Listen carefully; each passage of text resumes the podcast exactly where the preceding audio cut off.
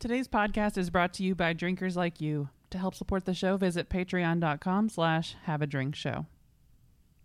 It's time for another round of tap- tapping the trap, or I guess La Trappe in the case of today's episode. It's time to continue our Trappist series with some new Trappist beers. Well, new to the series. All these are very old breweries by today's standards. So grab whatever Abbey beer you can find, or just join us for Trappist 3 with a vengeance. And also, have a drink. Mm.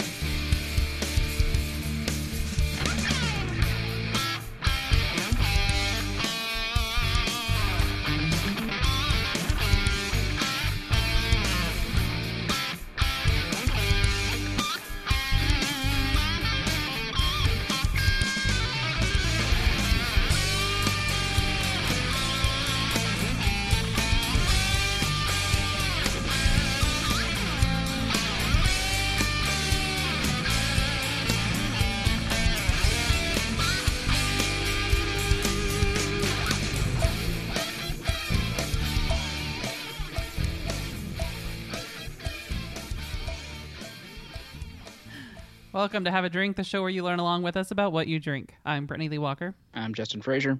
Uh, I'm Christopher Walker. I'm Casey Price. Hey, everybody. Woo! How's everybody doing? It's a loaded question, Bob. I was going to say you that being feels like attacked. that's a. I feel like that's a. I just put some questions into a chamber and just. Feels like it's been longer than it has since last episode. Yeah, I I- it may be I guess it's just a lot of miles between last episode. Yeah, we we saw each other last week. We did that last week? Last weekend. Yeah. Last weekend. We It's all got to having meet up at, in. at Nice. Broken Throne and at Casey's for a delicious lunch. I ate so much meat that weekend. Mm-hmm. I Look, left we showed up to Casey's. Casey's and he made like three racks of ribs and some kind of special uh, potato wedges that he's like, oh no, we got this. Uh, I got this enzyme in that I'm going to use for a beer, and we I decided to soak it with the potato wedges at 140 degrees so it'd turn them sweet, and it was delicious. You listened. Yeah, Yeah. no, we- you got all the details correct there. He's You know? taking notes and whatnot. Yeah. It was it was food and it was delicious. Yes, I was paying attention. Um, I tried those without the enzyme the next day, and they were nowhere near as good. So Oh, the yeah. enzyme really does the trick. I was eating them cold the next day with the enzyme, and they were still fantastic. So yeah, I went from from there, Casey, to my parents' house, where we grilled up a hundred, uh, like hot dogs for like twenty people. We had hot dogs the next day. I'll say that. Uh, yeah, we have hot dogs for the next week. uh, the the emotes of I, I was like, Bob oh, and they're Casey. approved. Sorry. Well, the Emotes of me. I don't. Brittany made an emote of you and Casey. well the uh, the the Cheers one is is just like generic bearded dude. Uh, generic No, brewer, it's- we'll say. It's Bob because they're bald with a beard. No, there's Bob. I have a Bob one as well. Okay. Nice. But yeah, it was great having everybody in. Always fun to meet up and, and drink beer and do some experimental stuff. So that's always fun. I guess this is And where the- we can uh, say one of the reasons we were met up was to finally do a patron episode. We've been really terrible about finding time to cut those in. And we did an episode that we've been discussing like since the beginning of doing a podcast. And that was we did a light beer blind tasting. And it was very illuminating. Very informative. Like, honestly, I think it's one of the better. Like, I mean, we've done a few blind tastings, I think, at this point, but I think it's probably one of the better ones we've done because it was like, oh, what? Okay. And Casey even decided to like throw one in on it, like throw us off for a loop when it was like we'd started. And he's like, so, and his uh, his wife Ashley was the one who poured them all for us, so we didn't know what was what. But there was because he had a hunch. Why don't you go ahead and say it, Casey? So whenever um, these beers are brewed, and it goes back, I think, to the old um, Simpsons joke, you've got Duff Duff Light and Duff I don't know, Gold or whatever the, the three were. But anyways, all all are, come out of the same. yeah, they're coming out of the same tube but going into different tanks and and I'm pretty sure that's what these breweries are doing when they're brewing a light beer, really whatever beer they're brewing. They're brewing Bud Ice at eight or nine percent because that takes up less space in the tank, and then, and then before they adding water to. yeah add water in the last few minutes before they bottle it. So I, uh, it makes sense. I, I, there's one spoiler I will give for that episode. I I would have put money down that I knew exactly which one you had because you just oh put yeah, you you had just put uh or Ashley had just put seltzer water into the Yeah, into the, the Budweiser. Budweiser. Splash of uh, club soda. And I I would have I we would have we, put all the money we in my thought. wallet down and said it's this one. Yeah, we all thought we had it pegged, and then minds were blown. Yeah. definitely. Li- was. Literally, I, there was like two that we just weren't surprised by at all, and then the rest of them were like, "No idea, got nothing. Cool. That's Put your stuff in cans, kids. Clear But bottles yeah, are I not guess way to that's go. the What's that? clear bottle. The Oh, clear yeah. bottle was uh didn't pass the sniff test. no.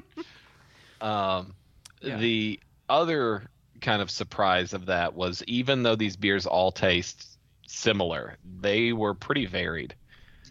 It Yeah. was As much as you want to give people crap for them being like, no, I drink you know Bud Light over Coors Light or whatever. There's You're- a There is a difference. There's a difference.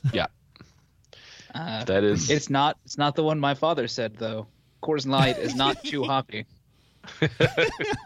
But and then and then you have the difference of like when you're uh leaving it sitting like like some of them stayed still super carbonated and crisp and whatever versus like the ones that watered down really fast like i don't know there was a lot involved and it was really interesting like it was a good time Fun time. I don't and I don't want we'll- to tell you what our should we tell them what our we shouldn't tell them what No. our favorite was. No, no, no, no. Like that No. that that needs to be a thing that's if you want to hear this, uh, it will be up for the patrons and the patron feed. Mm-hmm. Uh, you can go to the Patreon. Hey, there's another another uh, plug for that.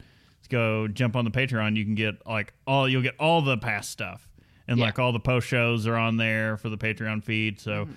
get just go. Hey, you can get on there and kick us five bucks, and you can get all this great stuff, and you get to listen to that fun episode. yeah. And plug aside, what else has everyone been up to?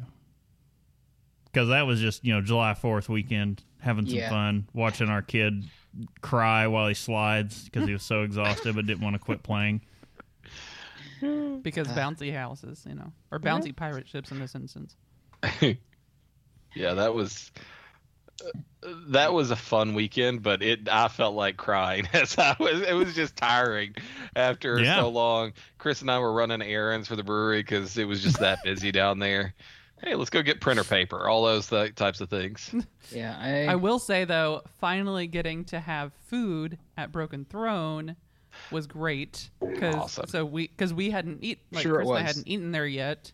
it was all gone when I got there. Actually, I could have gotten something, but I was just we were just joking. That's like we're all sold out. Yeah, we really Well, were. you've, you've been there more often than we have at least. They really almost were because when we went the next day, it was a pared down menu. yeah because they're like we're out of some things and we're like fair, yeah, Yeah. but that that burger is my my my happy place. By the way, I'm just looking in the stream and I just realized that I'm wearing my college Mhm. like T-shirt. I just looked Yeah. down. I was like, oh, I didn't recall putting this on today. I literally just reached in the closet and put on a shirt. I wasn't looking at what I had. Yeah. It's, But yeah, it's, it was a Yeah. good weekend. No, Fun no, not Jay. When uh, when when me and you were down there, food had not started yet. That's it's a pretty Yeah, that's the- recent thing. Food's very recent. Uh, And it's and, it, and it's fantastic. I'm just gonna, yeah, that's. It looked good. I got to see it. I, I, don't was- think I you could have actually. eat. eh, I don't yeah. think you could have because the line was what Kate when Bob showed up on Like that evening. It was like people deep or twenty two people something. deep, and like the only way we were getting beers is because Casey was like abusing privilege. Oh he's yeah. like, well, I, he's like, I can ring stuff up in my phone and then just go down and serve us like myself. so I was like, well, Whatever works. It, it's, And I got my first Broken Throne piece of merchandise. I wanted to get a hat because it was like a billion degrees outside and sunny and whatnot. and their I don't- you know, shirts are don't like awesome. so it's to be said, Yeah. like right now, they I think they're almost sold out of like the the Hophead King Oh Yeah, yeah, but they only have shirts, the one but they've got an awesome they've got an awesome GI Joe shirt, That's the one I got. and they've got uh, an I would argue even better Top Gun shirt. Yeah, I think that one was also like size limited. So that's why I was just like whatever. It's but been a I good seller. I, I I wanted to get one of a hat, but they were all black, and I'm like, yeah, that's not gonna go well today. so we need hat variations. Mm. Amos swag whore. Yeah. I'm a glassware whore, and that's online? still like my broken throne pint glass is like my go-to because it is it's like because Casey knew how to he picked them right because they're the like perfect you I mean works for any beer glass. Uh, Casey, they're asking, do you sell them online? Not yet. We did there for a little bit um, around the holidays, and then we took it down. Um, we're getting restocked, and so we will soon. Um, we're just working out how we're going to be shipping at this point because it's going to be a, a totally different game on on that side. Because I mean, we can calculate shipping in there, but it's just a matter of how do we do that and, and where do we go. I've got to get. It's just a matter of away from me. shipping shipping things to Alaska. Well, and if nothing else, if you guys are still uh, able to come up here soon, I'm sure we could work something out as far as merchandise goes. Oh, yeah. That's you know. a that's a possibility at some point in the near future. If nothing else, we can I can link you to the in um, in brewery pickup, and then I'll just you know mule it up to wherever we need to go. So, but uh, still plugs aside, what anything else? Oh yeah, no. Um, I've had a garbage week. How about anybody else? just been uh, adjusting to my new job and uh, being uh, going from being the most knowledgeable person to toot my own horn, probably the most knowledgeable person in in the region uh, at my old job for for the level I was doing stuff to being the dumb guy who who you know everyone has to double check and fix his work. Oh, Oh. that's crazy. That's exactly the same position I'm in. Huh. Except It- mine's really not going well. I'm sorry. That's why I'm drinking bourbon. Uh, I um, uh, we did so. I I do not stop my drinks obsession at the door whenever it comes to leaving the brewery or the show. I was able to convince the the powers that be at work that we needed a slushy machine there, and so we ha- now have a slushy machine Um, because we do tours, and so mm-hmm. anytime that we've got a tour on campus, we will um, offer this slushy, which I've I've concocted. So passion fruit, orange guava went over really well, Of course it is. and and so mm-hmm. it, that's the slushy flavor. I didn't want it to be standard orange, which is the school. No, color. no. But as soon as you said it. passion, yeah, Pog it. yeah, I was like, Yeah. yeah, the the pog the pog treats Casey right. I'll say that. It, it's a it's a favorite for sure, and so it works out really well in slushy form. Get some drunk. Slushy Well, cider. this one real because this good. is like high schoolers, but you know, No, Oh. slushy cider. They gotta drink, drink like a freshman. I want a slushy machine at the brewery. Well, uh, the only thing I can add is today, uh, four hour round trip to uh, take the the wee one for a birthday party. Mm. Uh, that- yeah, it was not. That's how I spent my day. And Yeah, and I've and I had to do like actual work things and then also get distracted from actual work things sometimes with TikTok because sanity. mm.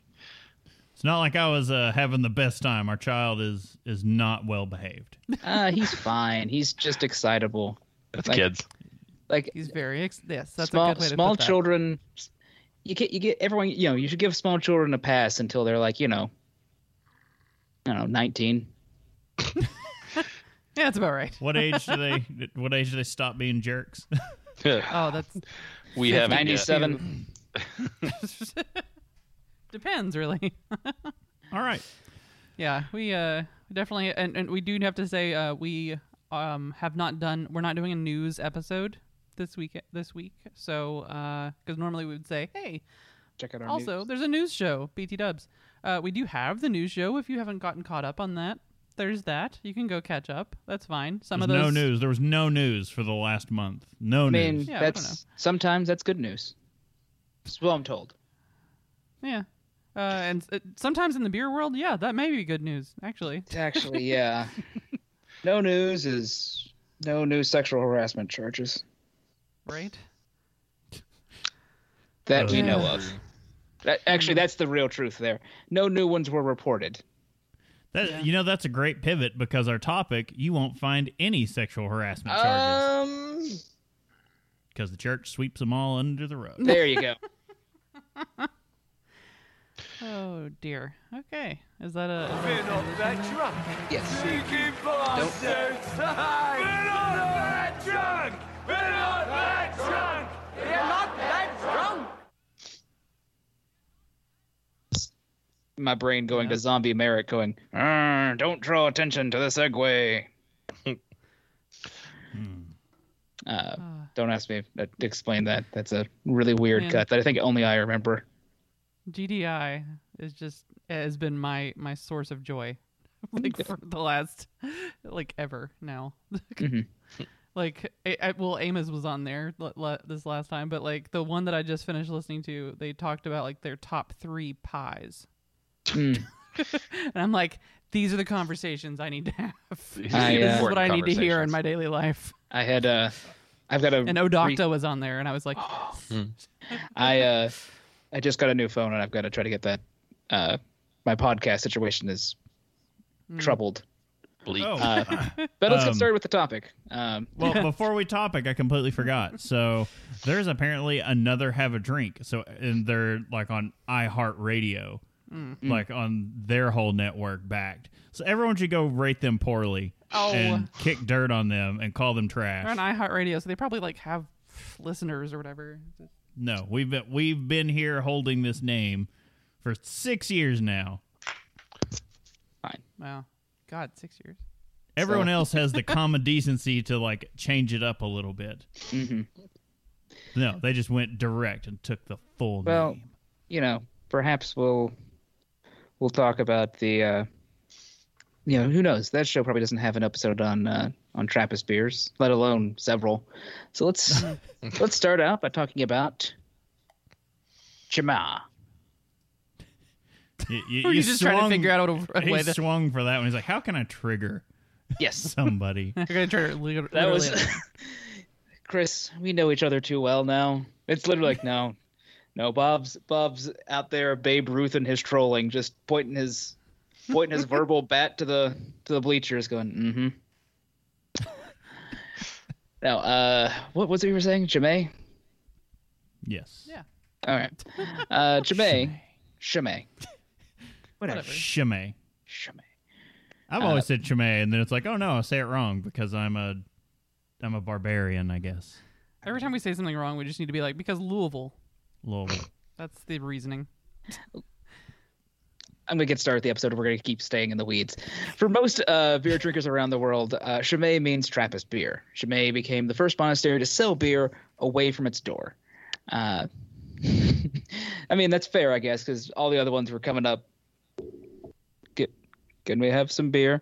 Uh, yeah, fine. Uh, thank you. It's like, we'll give you some money. I don't. We take an oath of poverty, man. What do we do with this? uh, anyway, the uh, uh, they are the first to sell away from their door, first to the bottle, and first to promote the Trappist mark. sounds like sounds like a special form of currency when because you know the German mark. Trappist marks. As we have here, uh, ninety thousand Trappist marks. How much is that worth? About a buck fifty American. Uh, anyway, it sells uh, beer in more countries than any other Trappist brewery. It exports the largest per- percentage of its production, uh, about a hun- uh, 1,200 hectoliters or uh, 102, sorry, 120,000. 120,000. 120,000 hectoliters. Yeah. I, I realized after I stopped, I was like, I missed a word. Um, 120,000 hectoliters uh, or 102,000 barrels. Uh, that's about 35% of its uh, of the production being. Yeah for exports. Yeah. yeah Chimay's history begins when monks dispatched from, uh, oh, here we go, uh, Vest- Westvleteren. Yes, and if you want to know more about the Westvleteren, isn't wasn't that our last uh, Trappist episode? I think so. That was. Trappist 2 Electric Boogaloo. uh, anyway, the uh, uh, they were dispatched in 1850 to uh, and established the uh, Abbaye de Scourmont, Scourmont, uh, Voldemort, uh, within easy walking distance of the French border. It could be he Voldemort could be a good guy. I don't know. I've not read those books. There's going to be a common theme. That's gonna be that's uh, gonna be the every every European word we don't understand. Just say Voldemort. There's going to be a common theme for uh, the establishment of the monasteries or the abbeys that we're talking about today. It's They're all within a stone's throw of the French border, and as we find out, that was just a bad idea all around. yeah. They they just weren't getting period of- far enough away. There's a period of time where, uh, you know, the French border is a little disputed. it, it wasn't a long period of time, just somewhere between, oh, the beginning of 1800, time, and 1800 and, uh, I guess, to 2000, four, sorry, till uh, 1940. 47 somewhere in there i think they Yeah. got it worked out finally um anyway the monastery commands a little uh, commands a hillside amid trees and surrounding farmland uh, regal in the manner that uh, makes it hard to imagine it was hacked out of marshland and forest uh, I love that I always get the hard pronunciation words. So Del Noche says, like, yeah, yeah, we usually load them up for early. Uh, it's fine. We've I do the worst fair share. job, and it's the most fun for me to get to guess. Uh, but yeah, uh, hacked out of marshland. That's that's the most European thing I can think of. At least early European is like, no one can live here. I can do it. Take hours of work. Whatever, man. We're gonna build a. here's some. Here's a handful of serfs. Yeah, it's like, it's like we build a castle. That one cried. That one, that one sank into the swamp. We built another castle, and that one sank into the swamp too. But a third castle, that one got struck by lightning, set on fire, and then fell into the swamp. But the fourth castle stands. There's your Eddie Izzard uh, say, uh, joke for today. does anybody That's, have a uh, no, Check your card? that's, bingo uh, card. That's uh, yeah, that's that's Holy Grail. That's not Eddie Izzard. Oh, that's true. Yeah. Oh, Huge. It- it sounds very of Eddie. Izzard. See, see. Uh, Amos knew where I was going. Well, uh, the monks toiled for 12 years in harsh conditions to complete the abbey, but in fairness, what else were they doing? Uh, then the uh, and by then a brewery was up and running uh, with the immediate sales to the public. yeah, I guess they went, man. That that cost a lot of money. we got to recoup that. Like we uh we poor, right? Yeah, we're heavily in debt. Who wants beer? Just monks like you know roaming into town like ah. Uh, I think my version of of of these events is is more fun. Yours is the drunk history version. Yours That's is a party. Like is. the it's not that monks died during the construction of the abbey. It's that they had a good time doing it, and then they come down off the hill with like steins of beer for the village. Like, who wants beer? they're they're literally driving the uh, the the pedal wagon. We are things. fifty wild and crazy guys. I'm Look, if I I'm just saying if I had control of how people were behaving back then, this is how this is how events in history would have played out. There'd been a lot less tragedy and a lot more just people going like, ah It would have literally been Monty Python. It was like a, a blend of Monty Python and Mel Brooks. Yeah. Yeah. I mean, History of the World Part One was was where I started learning history. Uh, Explains a lot. uh, anyway, the first beer was produced in 1862. It was called a uh, called Bavaria and was descended from uh, uh, was described as uh, a bottom fermented yeah as a bottom fermented beer such as those in uh, Dortmund, Germany. I probably butchered that. Apologies to Germany. Uh, a strong brown ale, uh, perhaps drawing a recipe from Westvleteren, uh, replaced that only after a few batches. The monks drank a weaker table beer served from wooden casks called uh, Beer de Forte. Fort, I guess. Forte. I don't know. I maybe just Fort. Uh, in a uh, cellar under the kitchen. Uh, and, promo- uh, and promoted the pr- uh, product sold and promoted the product sold uh, in 750 milliliter bottles as Trappist made. Beginning in uh, 1875, Chimay offered uh, the public two kinds of beer. Uh, the only difference being the higher priced one was aged in tar- uh, tar coated barrels. That seems familiar. Uh, uh, doctors endorsed the beer from the tar uh, tar barrels as healthier. Can't imagine that was actually the case. I mean, Cellar into the Kitchen was my 80s throwback band. it's a good one there, Amos. I, I, I approve. Uh, anyway, uh, uh. Chimay continued to emphasize the quality of its beer when the brewery was rebuilt after being sacked by Germans in World War One. There's a lot Again, of- uh, building your abbey on the French border Look, might not have been the best call. I mean, it's really Belgium's fault for being in the way of the Schlieffen plan. I mean, if if they didn't want to get conquered by uh, uh, by Germans, they should have just let them walk right through like they wanted. Could they have been like the Finns? You just got to have one guy up in some trees to hold back an entire country's army. I mean, what they did do was uh, look at the uh, look at the Germans coming through and go, "We need to go across your bridge." Oh, and they just take the the detonator and just go, Yeah. What bridge? We're going to kill a lot of you now. You know that. Worth it. uh,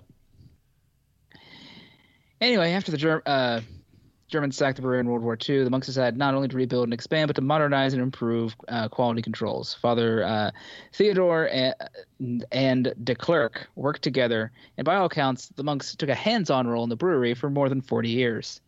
Uh, except the dude, that detonator was a dude named Isaac. Uh, uh, anyway, he wasn't afraid to. Uh, he wasn't afraid to make changes. According to Chimay records, he first began using hop extracts in, ni- in uh, 1950. right The devil, you say? uh, when he developed the recipe for Chimay White in 1966, he used only hop extracts. Uh, well before smaller breweries used extracts.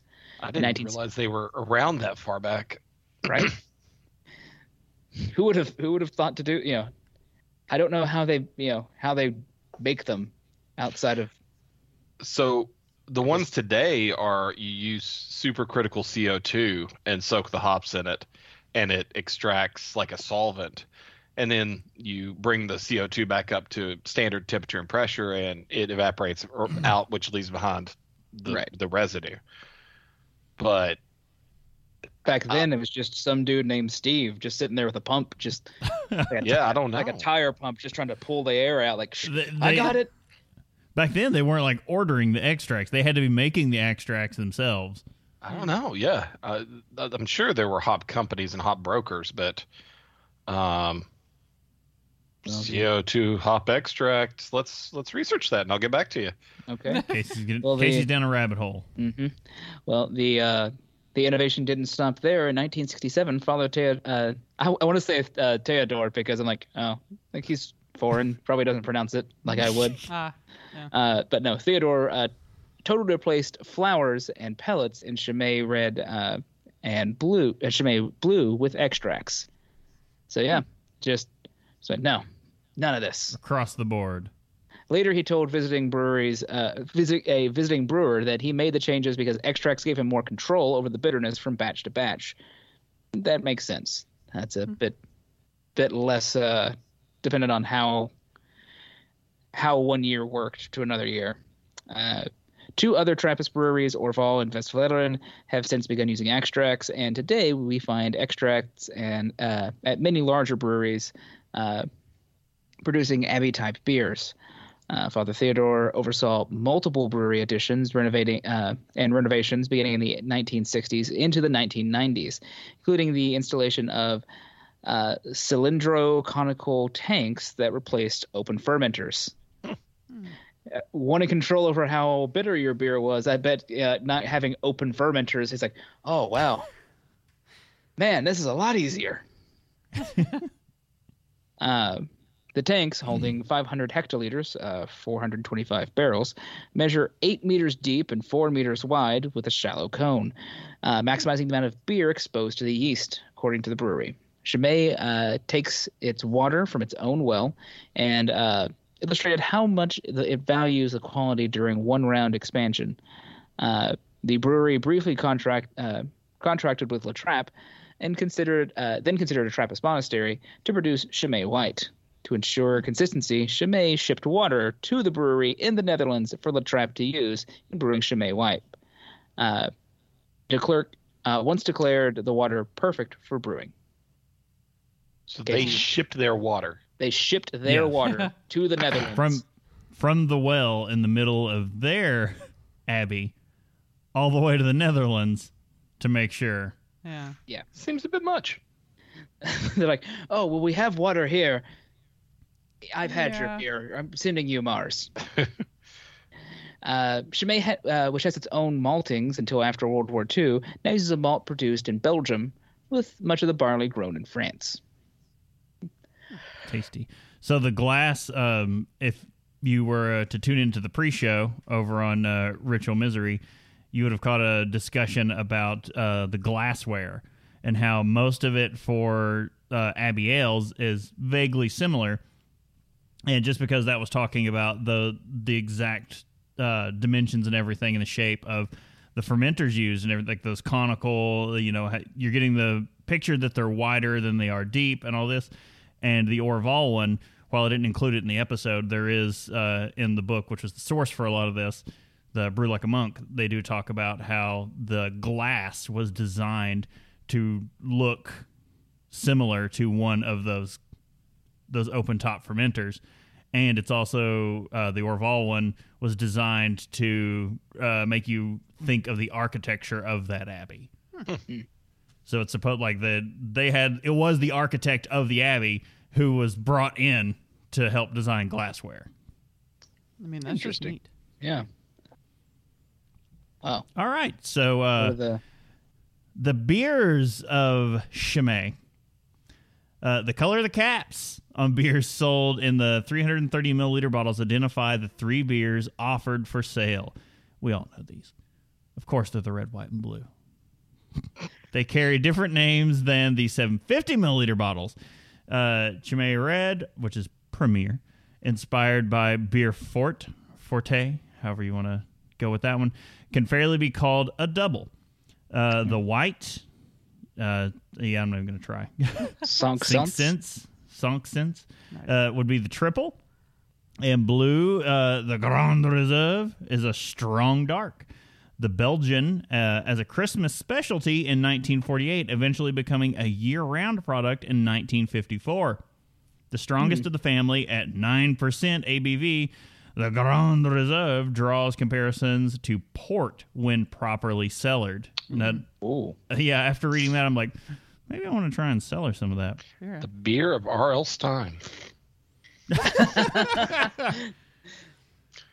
It, it's best consumed while smoking poorly rolled blunts. in a in a jacuzzi. Uh, Chimay also packages Grand Reserve and Magnum bottles, the big boys. Uh, the brewery makes a beer for the monks called Doré or Refter, uh, three or four times a year. Those words are even Unlike- a little bit alike. Yeah, I know. Unlike the other beers, whose spicy characteristics can be attributed to the yeast, the Dory Dore contains coriander and curacao. Is it blue? I don't know about that. Uh, I don't even know how to know uh, uh, how to approach the next. Auberge de Potre. Potre- Potre? We're See, sorry, I didn't guys. give it. I didn't give it all to uh, to to Justin. No. But uh, the inn the monastery operates uh, about a quarter of a mile from the abbey sells the Doré and the beer sometimes shows up in beer cafes away from the brewery. Illegally. I guess that is. I was gonna say like go. uh, like some some miscreant on a red bicycle, just rolling away. Like, "You'll never take me alive." rolling away with all that yeast in the bottom of the bottles. He's like, "You're just giving it away, you fools." But yeah, uh, to go go back to the pre-show. I'm telling you, you guys need to go go to the pre-show uh, over on Ritual Misery because they talked uh, brought up. It was great because Kent was talking about wanting to. He didn't say bars or tasting rooms, but that's kind of what he was getting at. He's like they're more like cafes, and yes, that is exactly what all of them. Like every one of the Trappist beers are served in cafes. That's what they operate. They operate a cafe. It's like a beer cafe attached. They don't call them bars or tasting rooms. It's just the cafe. Well, cafe just sounds, you know, significantly better. It's- European, even.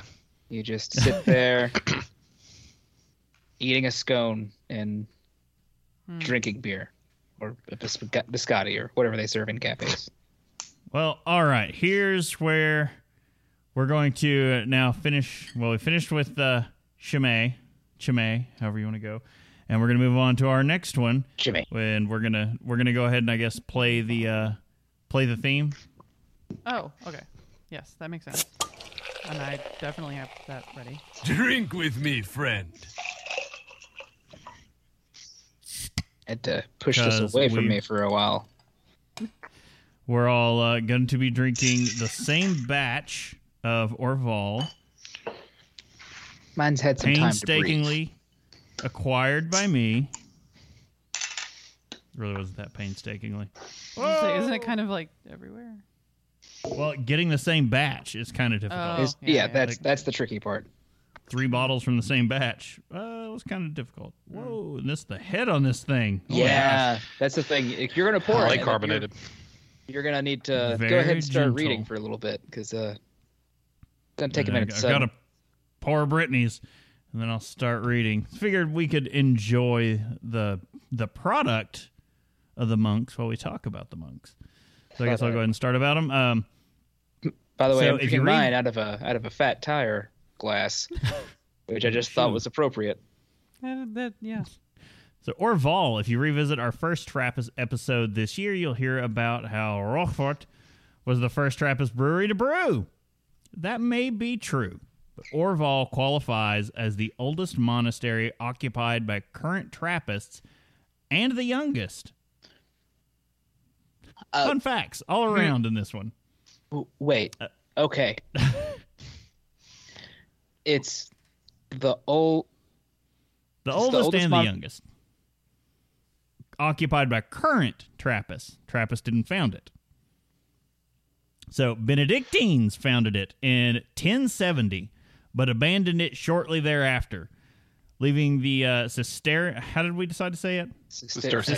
Cistercian. Cistercian Cistercian. to reestablish the abbey in 1132.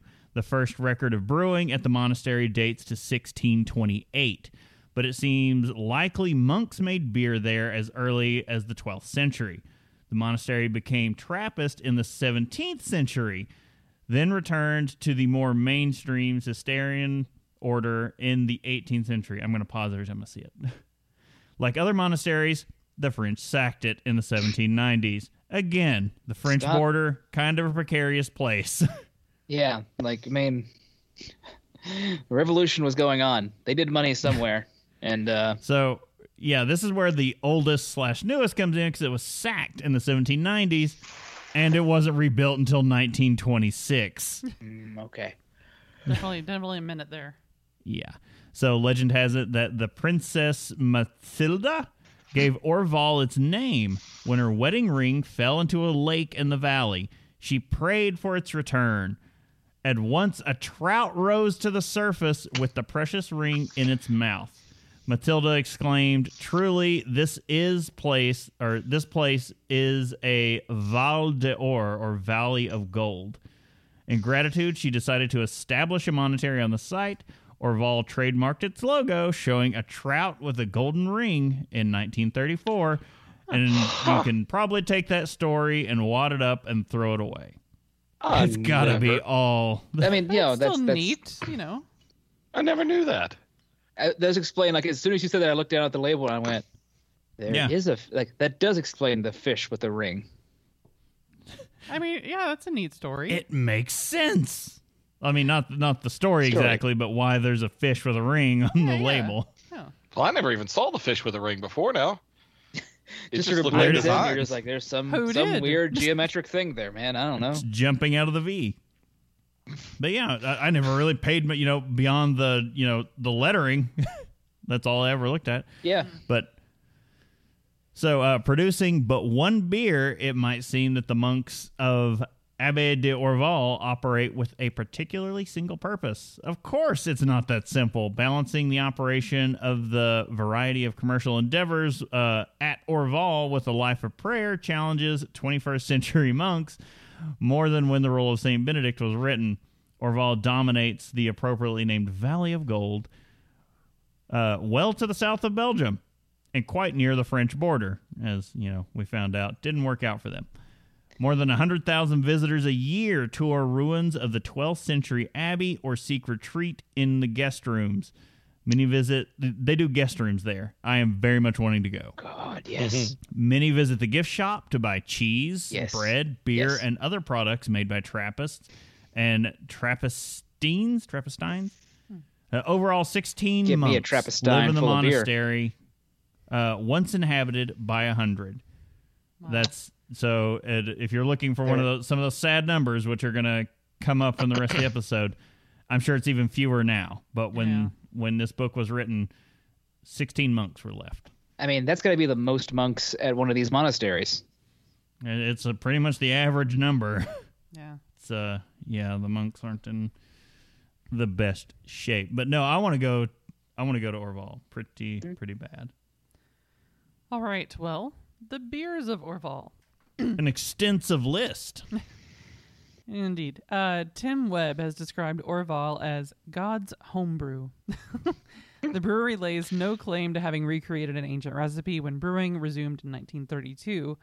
The first brewer came from Germany and his assistants from and his assistant from East Flanders. For whatever the reason, they created a recipe like no other Trappist beer. Francois de Harenne, uh, de Harenne, not sure, Orval's commercial director, believes the recipe of today is a little different than the first, and thus would have been dry hopped from the outset. Of course, we all associate the famous Goût Orval, I don't know, the taste of Orval, with Brettanomyces wild yeast, uh, which may not, sorry, wild yeast, which not only adds a fresh leather taste, yum, but also consumes sugars other yeasts do not, lightening and firming the body. Uh, Michael Casey, Jackson, sorry. uh, Casey, you were talking about there's a, a yeast you have to keep separate from other yeast because it's like Hmm. too aggressive, and that's all I'm thinking of right now is them going, it eats its Hmm. sugars other yeast won't. He's like, toss that in there. Yeah. Um, it'll dry it out. So as you're these some of these others beers that I've been drinking on the Chimay as well, but they'll have a little sweetness at the end, even though they're they're dry beers. Mhm. Um, proportionately, they've got a little bit of sweetness there, and so the Orval, I haven't tasted it yet, but it should be bone dry.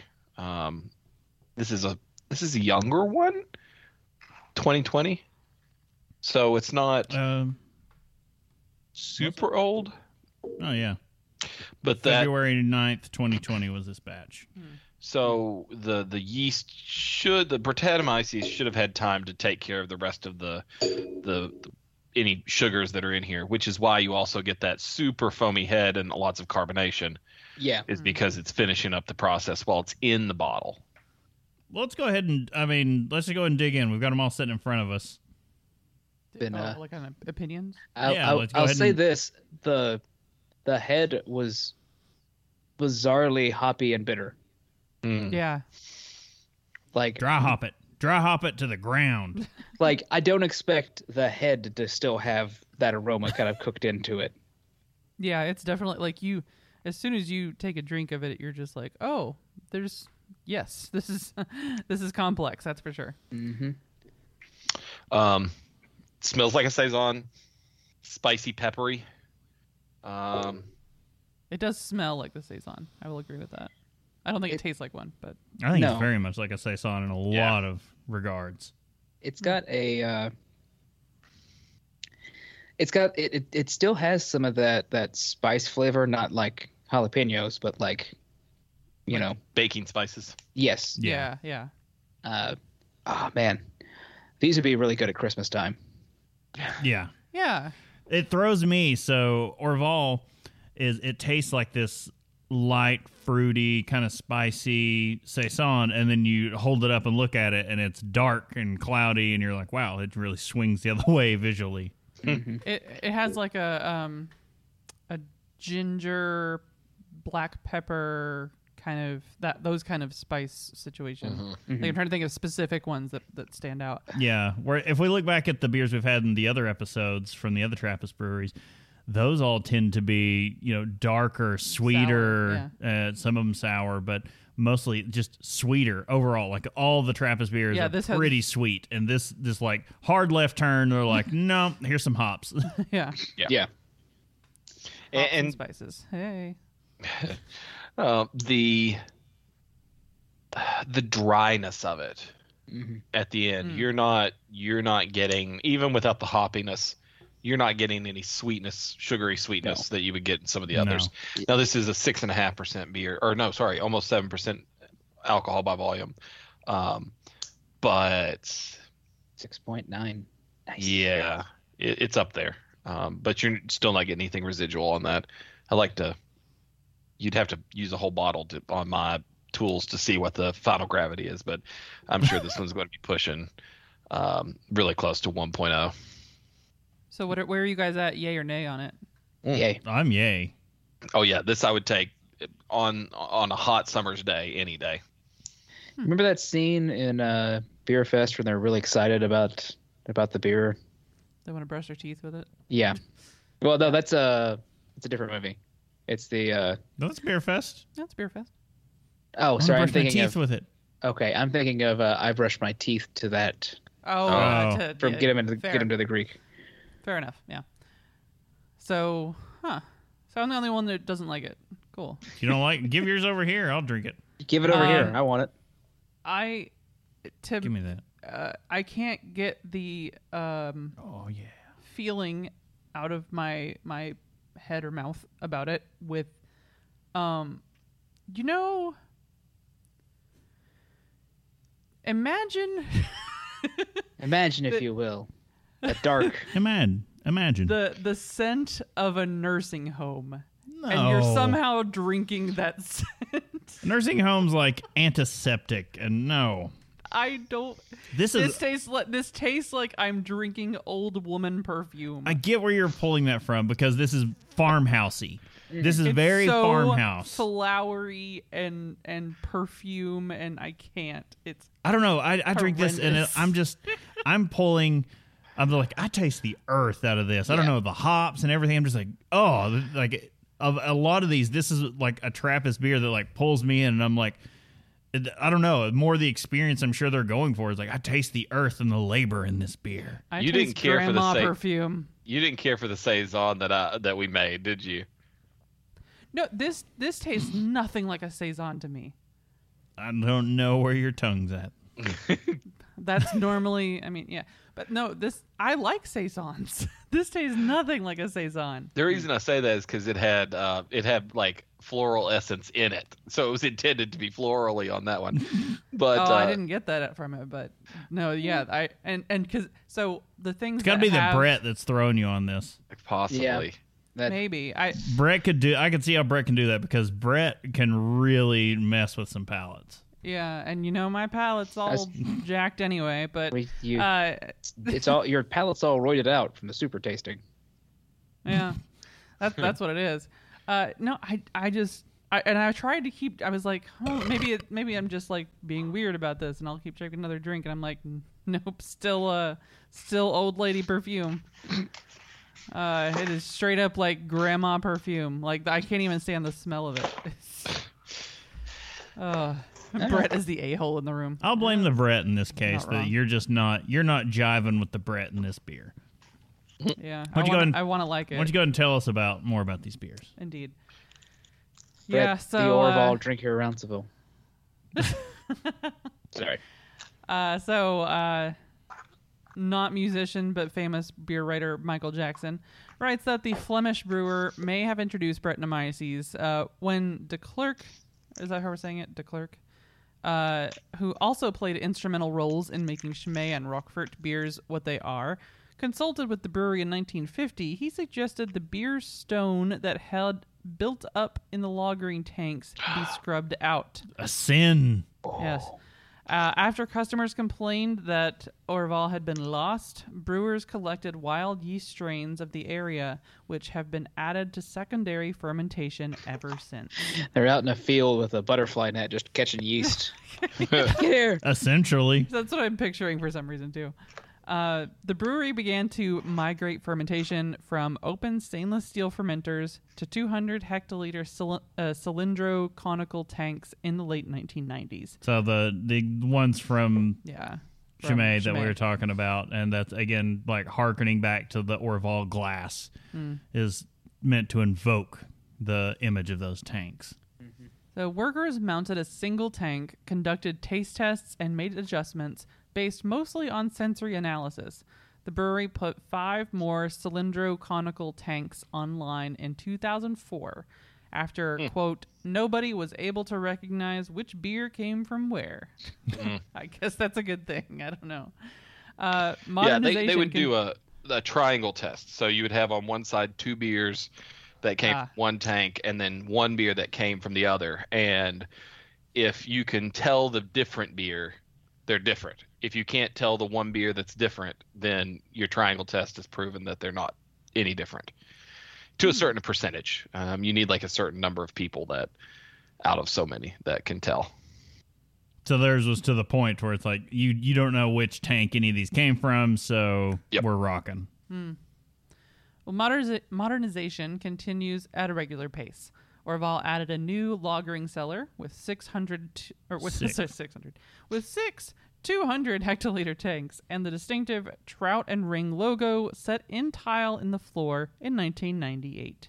Just They saying, they replaced- could have also had 206 hectoliter tanks. I mean, you know, shooting for the stars. Uh, it That's what we replaced work its with. I'm okay with that.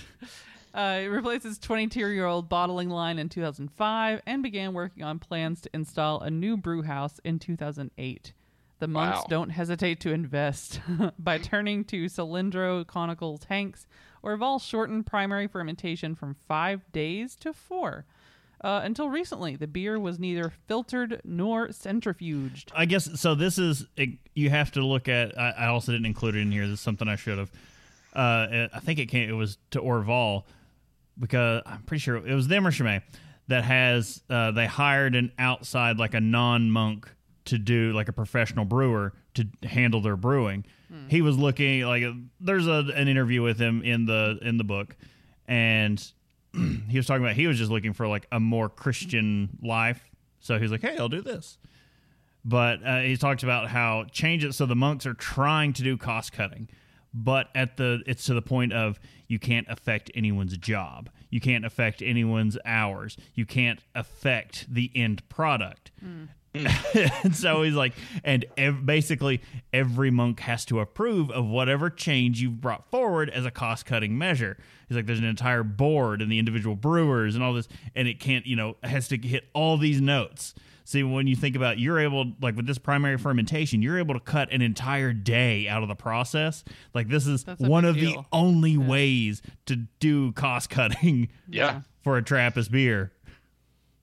I'm I'm just picturing them going like, yeah, we thought we'd you know put some some centrifuges in and some. He's like, like, like there's like one monk guy going, no, I don't wanna. Yeah. Uh, it just has to, yeah. One has to be like, I, I find that, you know, I object to that because this, I feel this would, you know, go against what we do for whatever reason, and that's all it takes for the whole thing to be, like, the whole thing to be shot down. Yeah. He's like, I just wanted to make hazy IPAs at a Trappist monastery, and And I would say Nah, dog. GTFO. Yeah. yeah, Uh, so now the brewery uses a centrifuge before bottling to remove much of the old yeast, then doses the beer in line with sugar and the primary yeast. I'm gonna actually blame that on what's his face from New Belgium because they're like, look, we can't have any more a holes sneaking off with the yeast. yeah. mean, I was thinking, yeah. when they were saying like, yeah, we have to like filter. It's like, yeah, I bet I, I bet that's just been a problem. They're like, man, people are making beers out of our yeast. Tell these How things are they getting there? cut- we could filter out. it. Uh, but but I like I like you know getting that last bit of yeast in there. Well, enough Brettanomyces remains in the bottle that fermentation continues, although the brewery calculates re-fermentation will last only nine months. About three million Okay. cells of fresh yeast are added per milliliter, with a target of 10 grams of carbon dioxide, five volumes, per liter in the bottle. Answering some of those Five. questions uh, when we poured it. Five volumes. So, to give you an idea of what what that is, a volume of CO2 means that whatever space is inside the bottle, that's five times that is how much CO2 that is. So they pressurized it to a point to where five times, if you were just breathing, had CO2 out in normal temperature and pressure out here in the atmosphere, they've compressed that amount of CO2 to fill the bottle five times with CO2. Huh. So That explains the head. and Yeah. put it put it more succinctly with what you're probably used to with normal beers. A British beer is probably looking at 1.4 volumes, and a typical American beer is looking at at two and a half to two to two and a half volumes, while your American light lagers are looking at like 2.6, somewhere in that range, probably. So They went full banana pants. Yeah. today I learned they Trappers aren't as messing around with carbon CO2. hard. Oh yeah. Carbon hard with a vengeance. Is that what the next uh, Trappist episode is? That's what this one is. Now it is. Oh, That's what happens when I Uh, come off of keto. Ugh. carved with a vengeance. That's that's just me every day. Methane with a vengeance is uh, what happens when we're at a certain altitude. oh man. Man, Let's. I, w- oh, nerd time. I miss nerd time. yeah, my my Google Photos for the last two weeks has just Have oh been- yeah. Yeah. pumping them. out. It's like, hey, four years ago you were in uh, You you, were in remember Utah, this was awesome and having you a, got to be there? Yeah, you were having a great time in Utah, and I'm like, yeah, I was. I'd like to be back there. Shut up, Mm-hmm. Google. All Looking at every picture Scott has posted, being like, "Is that Snowbird? Are you hinting? give give me give me hope." Yeah. All right. Well, although the brewery distributes only Orval, it produces Petit Orval, also called Orval Vert. The tiny Orval. Yeah, the little one. Uh, for the monks and to sell in the brewery's cafe. A modest 3.4% ABV, Petit is made about three times a year by adding the regular Orval motherwort to a secondary tank with water already in place. Uh, All right. Casey, uh, uh, Del Noche in the chat wants to know: Are you harvesting yeast right now?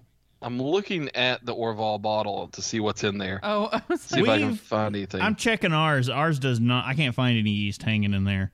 Like it's. uh I'm not getting a whole lot. I'm There's, getting little proteins, but not. there's I'm a not little- seeing yeast just Yeah. yet. I don't know if it's yeast or not, but there's a little little specks of something at the very bottom. But Well, All if of you- us are like holding them up like periscopes, looking into the cameras, like, huh. At the very bottom, if you swirl it, you might get some creaminess, and so um, with that, you could probably tell if you. I mean, it should have some yeast because as this carbonates in the bottle, Yeah. those yeasts are going to multiply. If this on Twitch after the fact, if this is synced up properly, I am grabbing the hell out of that clip of just everyone like Casey's Just in a like- microscope over here. We're all just like, what? Arr, there be land. Makes my day. Arr, Um, there Ah. there be yeast. Uh, Mm. Yeah. Is that a Vagisil commercial? no, just I got started to look at my my section of reading here, and for anyone that made a comment that Bob gets all the hard words, I don't want to hear it. Oh, oh, no. We've all gotten them right, right at this Ca- point. Casey, Casey's, I think, takes the cake. Yeah. Well, okay, yeah. So let's let's move into that next one. La Trappe? La Trappe? How are we saying this? I don't know. I'm going to say trap and be horrible. So, in 1880, the situation facing monastic orders in France was highly unfavorable. The devil, you say. say. That's that's the nicest way to say that as well. Uh, what was it? What did I say? What the theme for the episode was going to be? Establishing an abbey on the French border may have been a bad idea. a little troublesome. The monks of Mont de Cots Abbey I don't know. Coat de nuts. Indeed. Mont de Uh, Cats. Mont Cats. God, I'm sorry. And near, I don't know. I as soon Goddard. as I saw this word, I hear Grindelwald. I'm like, that's not. Literally not that word. In Nord. So in Well, the northern buzzard. France, uh, fearing that they were about to be driven into exile, looked for a place of refuge in another country. They found the sheepfold. De Chap, you got to say it because that's the that's the name of the brewery for the longest De- time. Oh. The Scarp It's Schools. important Scob School. because the abbey's named one thing and the brewery's named something else. So at first glance, when one has been drinking, you see Shapuski. That's not the word. Shapoopy. She's But a it's- Shapuski. it's actually like S C H A A P S K O O I. Sobskui. I got nothing. I'm sorry, guys. Anyway, it means the sheepfold, which is not much better. But it's a group of three farmsteads built by then Crown Prince Willem in 1834. Uh, true. De Willem Scarp in in sure uh, in Berkel and Scott to the east of Tilburg. I'm sorry about that whole last. That would be. Belgium. And if you're wondering, they said, Yeah. "Hey, we need out of France." There's like a few miles into Belgium. Cool. Let's go right there. So Uh, so Kent says he calls it La Trappe. So That's what I call it. But uh, he, he, thi- thinks he that says it's it, he thinks it's La Trappe. Well. La Trappe. Okay, And that's probably correct. But you know, we're not. We're Look, not about uh, correctness on this show. They they themselves are not um not big into being correct. So let's let's hear more about that. In the early years, things were very hard at the Skopskui, uh, mainly because they spent most of the time trying to think about how they were going to pronounce the city's name. so, um, Dom Nivardus Schweykart, a later superior or a latter I'm superior. sorry. I'm Uh, sorry, ex- Casey. Huh? I'm sorry. Uh, yeah. Uh, later superior expanded the farm, but even that was of little help. Then, as the son of a Munich brewer, he decided in 1884 to set up a brewery. This improved the financial situation, much to to uh, uh, a difference of what happens at today's microbreweries. Look, Um, all you got to do is look up if you've seen pictures. Like I don't know, like Kent Amos in the chat. I don't know if any of them have been to La Trappe, but like if, if you look up pictures of this abbey compared to other abbeys, you're other abbeys, you're like, my, hasn't someone done well? and to know that that like the one that stands today is the one they built then, like it is. Yeah, yeah, Del Noche. Yeah, I have. Yeah, this is uh, this is the one they built. Like it was like they went from, you know, stick huts and sheep fields to that because of the brewery. So in ni- uh, sorry, 1890, the monastery was raised to the status of an abbey, which by the end of the year housed a community of 57 people. The old buildings of the Skapskui were closed with the building of a new abbey, and the name was transferred to the brewery. During the earliest 20, early 20th century, the brewery developed into a medium-sized enterprise and could bottle around 6,000 bottles of beer per hour by 1936. As I we got to learned- interject again real quick because I, I just left stuff out. Now I keep seeing it. So they were heavily uh, criticized at this point because uh, they were running the whole operation more as a for-profit business than as the other Trappists were, and that's kind of like the beginning of controversies and troubles with them and the Trappist mark. I- I feel like even today they feel more commercialized than many of the others do. Although I I don't think you can say that any of the Trappist breweries today are not at least somewhat commercialized. Yeah, looking ahead. This next section's about to get real depressing. B- brace yourselves. It's getting rough. Uh, look at look at the years. We're we're leaving Yeah. 1936 on the Belgium French border. yep. As as we've learned through this series, most if not all Trappist abbeys were affected by World War One and Two, but Koningshoeven Abbey was destroyed as many Wasn't. wasn't destroyed as many others were. Um, in 1942, three monks of Jewish descent, Ign- Uh-oh. Igna- Ignatius, Linus, and Nivardus Loeb were sent to Auschwitz, where in September of 1942, fathers Ignatius and Linus were executed by firing squad, along with Polish and Ukrainian Catholic priests for hearing confessions. According to camp to a camp orderly, Father Ignatius spoke just before he was shot the words "For the novices of Konishoven." Uh, it's in, I guess, the Dutch here. It looks like Dutch because "vor" is a is a Dutch word, if I'm not mistaken. In the 1960s, La Trappe released many additional types of beer along with its signature blonde and began producing batches of Pilsners, Bocks, and Dortmunders. The Abbey originally owned several bars in the area and produced large lager, sorry, the Abbey owned several bars in the area and produced lager under its own Trappist brand, as well as the contract brewing for several private labels. In its 19- own Trappist brand. They were operating hmm. their own independent Trappist brand at this point. Interesting. Like that's not in association with any other one. So that's hmm. like if you're looking at, you know, again with their troubles with the Trappist moniker, it's it's just kind of been bubbling near the surface. Do they get a cease and desist at some point? Um, in 1969, the Abbey licensed the brewing operations to the Artois Brewery, now InBev. Um, this was during a period of leadership. Maybe that's why I feel like they're more Yeah. uh, commercialized than others because they're an AB InBev style product. Um, This was during a peter- period of leadership transition and was a time when Abbey had begun to divest itself of agricultural businesses. Yeah, that was they were like rotating abbots at this point. They they went like a number of years without an abbot, and then when a new one came in, he was just like, "Look, we got to cut a lot of this stuff out." Hmm. And the brewing was part of it, and so that that just went to you know that's when they're like, "Hey, InBev, do you want to run this?" Yeah. They're like, we well, like I money. mean, and, and we're talking InBev, which is the Belgian branch prior to AB InBev uh, combining. So, Voltroning together. yep. Um, from 1980 until 1999, the brewery was largely run by monks due to the difficulty of the aging monks continuing to operate the brewery. A limited liability company was set up as a subsidiary of the larger commercial brewer, uh, Bavaria. In 1999, the new company began to take over day to day operations, renting the buildings and equipment from the Abbey.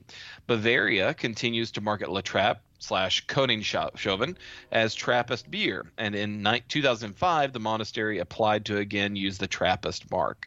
Uh, most of the, the work that we've used to source from for this book was written in 2005 so it doesn't have a whole lot of detailed information because they really were, were licensing that the, at the same time the book was published.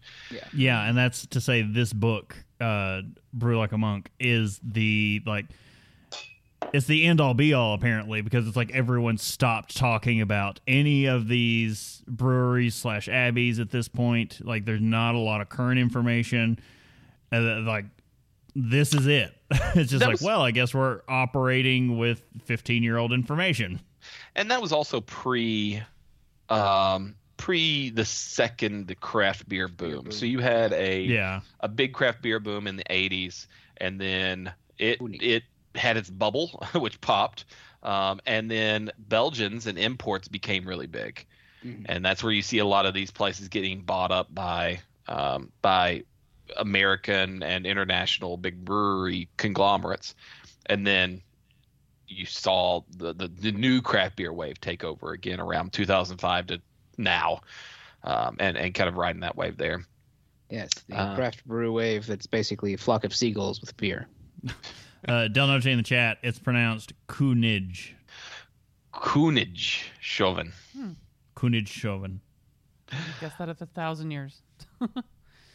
Although beers from Shas, Shak, uh, we've said this a few Shak. times. Shak, Shupskui. Shapskui, uh, The carry the Shaskui. Kunij Chauvin uh, label in the United States. They're still better known here as La Trappe. Even before Bavaria took control of the brand, the brewery aggressively marketed La Trappe, including taking out a full page advertisement in magazines.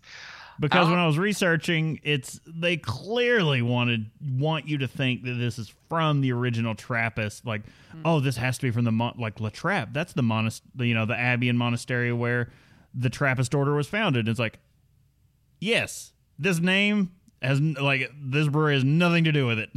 Yeah. it's like they just grabbed that and said, "We're going to use it." It's a licensing deal. Our Belgian colleagues think This we are from the too ad, commercial.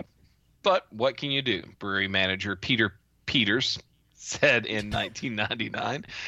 The future of Trappist is far from rosy. The number of monks is falling consistently, whoop, is falling consistently, and we do not have any monks at all working in our brewery right now. This is why from 99 we have joined forces with Bavaria. The monastery simply cannot continue to support the brewery, and distribution has always been our big problem. Bavaria can help us there. End quote. As a result of this agreement, a dispute arose with the International Trappist Association, the ITA. Remember those folks from the, the first episode that we did? Um, the body that governs labeling of goods as Trappist. They claim this new method of operation was against the regulations that permitted the beer to display the authentic Trappist product logo. Um, that geometric shape, hexagon? Did we? Yeah, it's a hexagon. hexagon um hexagon that that has trappist inside of it um Gotta get them beer- out. They're dying in that. whilst the beer continued to be brewed within the abbey walls. The arrangement with bavaria was felt to be too commercialized. As a result the brewery withdrew their use of the logo on the 1st of december 1999 however the brewery continued to label their beer as trappisten beer. After a lengthy study by all parties and review of the agreement between the Abbey and the brewery, the beers were granted the right to display the logo again as of September 9th, 2005. As part of this settlement, the monks have taken a more active control of the brewery day to day operations, working several hours each day. At this point, the community consisted of only 16 monks. So the beers of La Trappe consist of a few different ones here. So most likely you've probably seen their blonde and their double and their triple, maybe even their quad. Um, but they also have a few more. So the first Trappist white ale in the world is the Tra- La Trappe Wit, or yeah, Wit probably would be the correct correct pronunciation there. Um, they also have a pure, pure, uh, P U U R, an organic top fermented Trappist ale. They have a Bock beer, the only Trappist Bock ale in the world. I Uh, want to try it. I'm dying to try a Trappist Bock. yeah, that'd be that'd be interesting to see. Um, an oak aged La Trappe, and then an Isidore. Uh, anybody know the, the translation of Isidore? Because I'm thinking I was just looking at that, expecting us to devolve into screaming a seal door. Cast it in, Isildur. This is the one chance to destroy the ring. Um, No. That's that's where I, I'm because I was thinking Lord of the Rings. That's where I kind of went with it. Um, Glad I wasn't the only one. I don't know what uh, Isidore means. So trans Means he who will not throw rings into pits of fire. probably. Well, Their own website didn't say much about it, so that so it's a Latin. It's picking it up as Latin, and I don't think that's the case. Um, yeah, well, we know that that um, Tolkien was uh, heavy into languages, and so Yeah. he may have seen a word like this that let him kind of pick that name um, Possible. for the books. He was in World War One. Yeah, Could have. Huh? Yeah, I was I was saying yes. Oh yeah. So so I mean, he'd have been near Belgium at some point. Netherlands, that area. Some really bad uh, British battles that happened up that way. All right. So that wraps us up for La Trappe. Ooh, I can see them. yeah, it just gets So I had to change. Can I, I had to change What? the light just a little bit to take a peek, but it's really interesting Yeast. because as I'm looking at the yeast here under the microscope from the Orval, I'm seeing rods and yeast. So the rods are going to be. I wish I could show you guys this, but the rods are going to be. I may see if I can find a way to take a picture of it later, and we can post it up with show notes or something like that, possibly. That's fantastic. Casey just has his microscope on the Yeah, table right just- there, and he's just like, uh, "No, we're As you do. So, ooh, there's one chasing the other Del one. Noche nerd." so they're alive. They're still Well, it's kicking. either that or Or the extreme the carbonation, carbonation is could be doing breathing it. but life yep, into there's their. definitely motility down there. That's really weird. Wow. So they said Orval said uh, well there's there should be constant maturing for nine Yeah. months after bottling, and these have are well over a year. So It could be bubbles. Hmm. It very well could Tiny be bubbles bubbles. On your because they seem to be flowing above it as well. They're bubbles. explode in your face. That's just cool. So frustrating. So yeah, uh, uh, it's just depressing when it's like, oh, a lot of these abbeys that used to have hundreds of monks, sixteen, Yeah. and that was as of two thousand five. Yeah. Yeah. Uh, yeah. That's help protect the monk population. Have your Trappists. Uh, wait. Never mind. That that sentence doesn't go the right way. Convince them that beer and God are better than sex. Convince no, convince them that to go visit the uh, the brothel. Break that vow for a night. Give us more. Give us baby monks. Oh, We need how more. That works. Uh, I'm a Trappist monk, like my father before me. Wait a minute. Wait, that doesn't make sense. Wait. Uh, all right. Where else do monks come from, especially in today's age? Well, uh, this episode uh, was written by uh, by our own Chris Walker. I don't know who would be outside the show writing our Hmm. episodes, but uh, Hey, if we, if we got big money and we could like contract someone to write some, that would be fantastic. Good luck on that one. yeah. Yeah. Uh, uh, but yeah, uh, you, uh, what was it? The the Brutal Like a Monk is the main source we we used for this. Yeah. and a smattering of like I don't know. There's I, I threw some links in there. I was literally grasping at straws for like find like the La Trappe information. Brew like a monk has a little bit, and then it's just reaching around the interwebs to find the rest because a lot of sources no one wants to actually say La Trappe was ever not a Trappist brewery, and there's only like a couple places who are just like no. They they weren't like yeah, the places who are like they they weren't Trappist and they probably aren't now. Mm. I don't know. It it seems to be a contentious Yeah. point because a lot of sources don't even want to mention ever that it happened. Yeah, it's not not a great thing when one of your bigger producers and sellers is, uh, you know, on the fringe of not being allowed in. But it's uh, it it really calls the reality of the Trappist plight right now with the you know the shrinking communities and this won't be around. Like we we may live to see the end of Trappist products. Possible.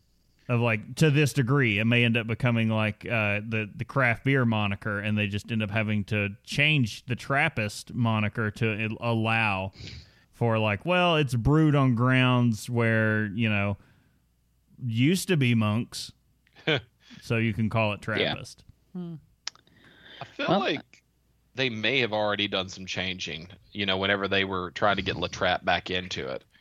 Right. Um, I, I, I don't know what they may or may not have done, but um, you gotta get, you gotta keep that, saying that could be a good uh, Yep.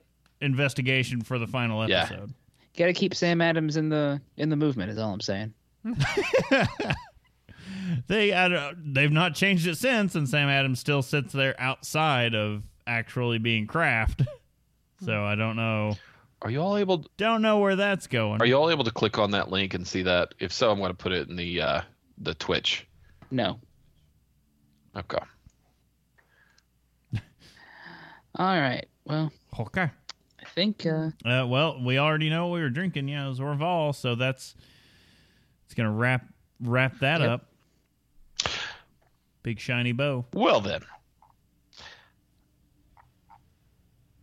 Subscribing and some great resources at haveadrinkshow.com. Follow us at Have a Drink Show on social media and twitch.tv. and you can tell us. Give any other have a drink show uh, thumbs down and just go trash talk them hard. No, it's fine. Whatever. Don't, uh, you can tell us your favorite drink, though. Ask a question or just leave some general feedback. You can use the email address feedback at haveadrinkshow.com. You can also use the feedback page on the website. Uh, or, you know, come knock on our doors. We're not going to tell you where we are, though. You got to have to find us. Good luck. We'll be waiting for you. The, all joking fun aside, go trash talk those other shows. Oh my god. Dude. We want to remind everyone to please drink responsibly. Indeed.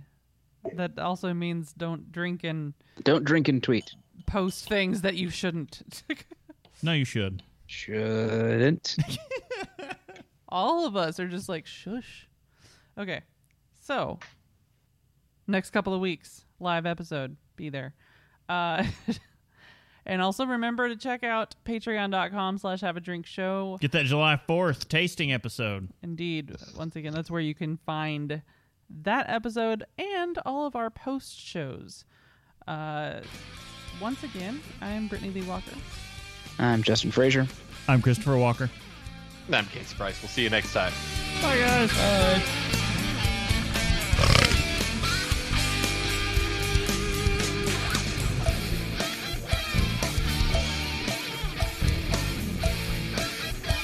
What heavily carved. Yeah. Diamond Club hopes you have enjoyed this program.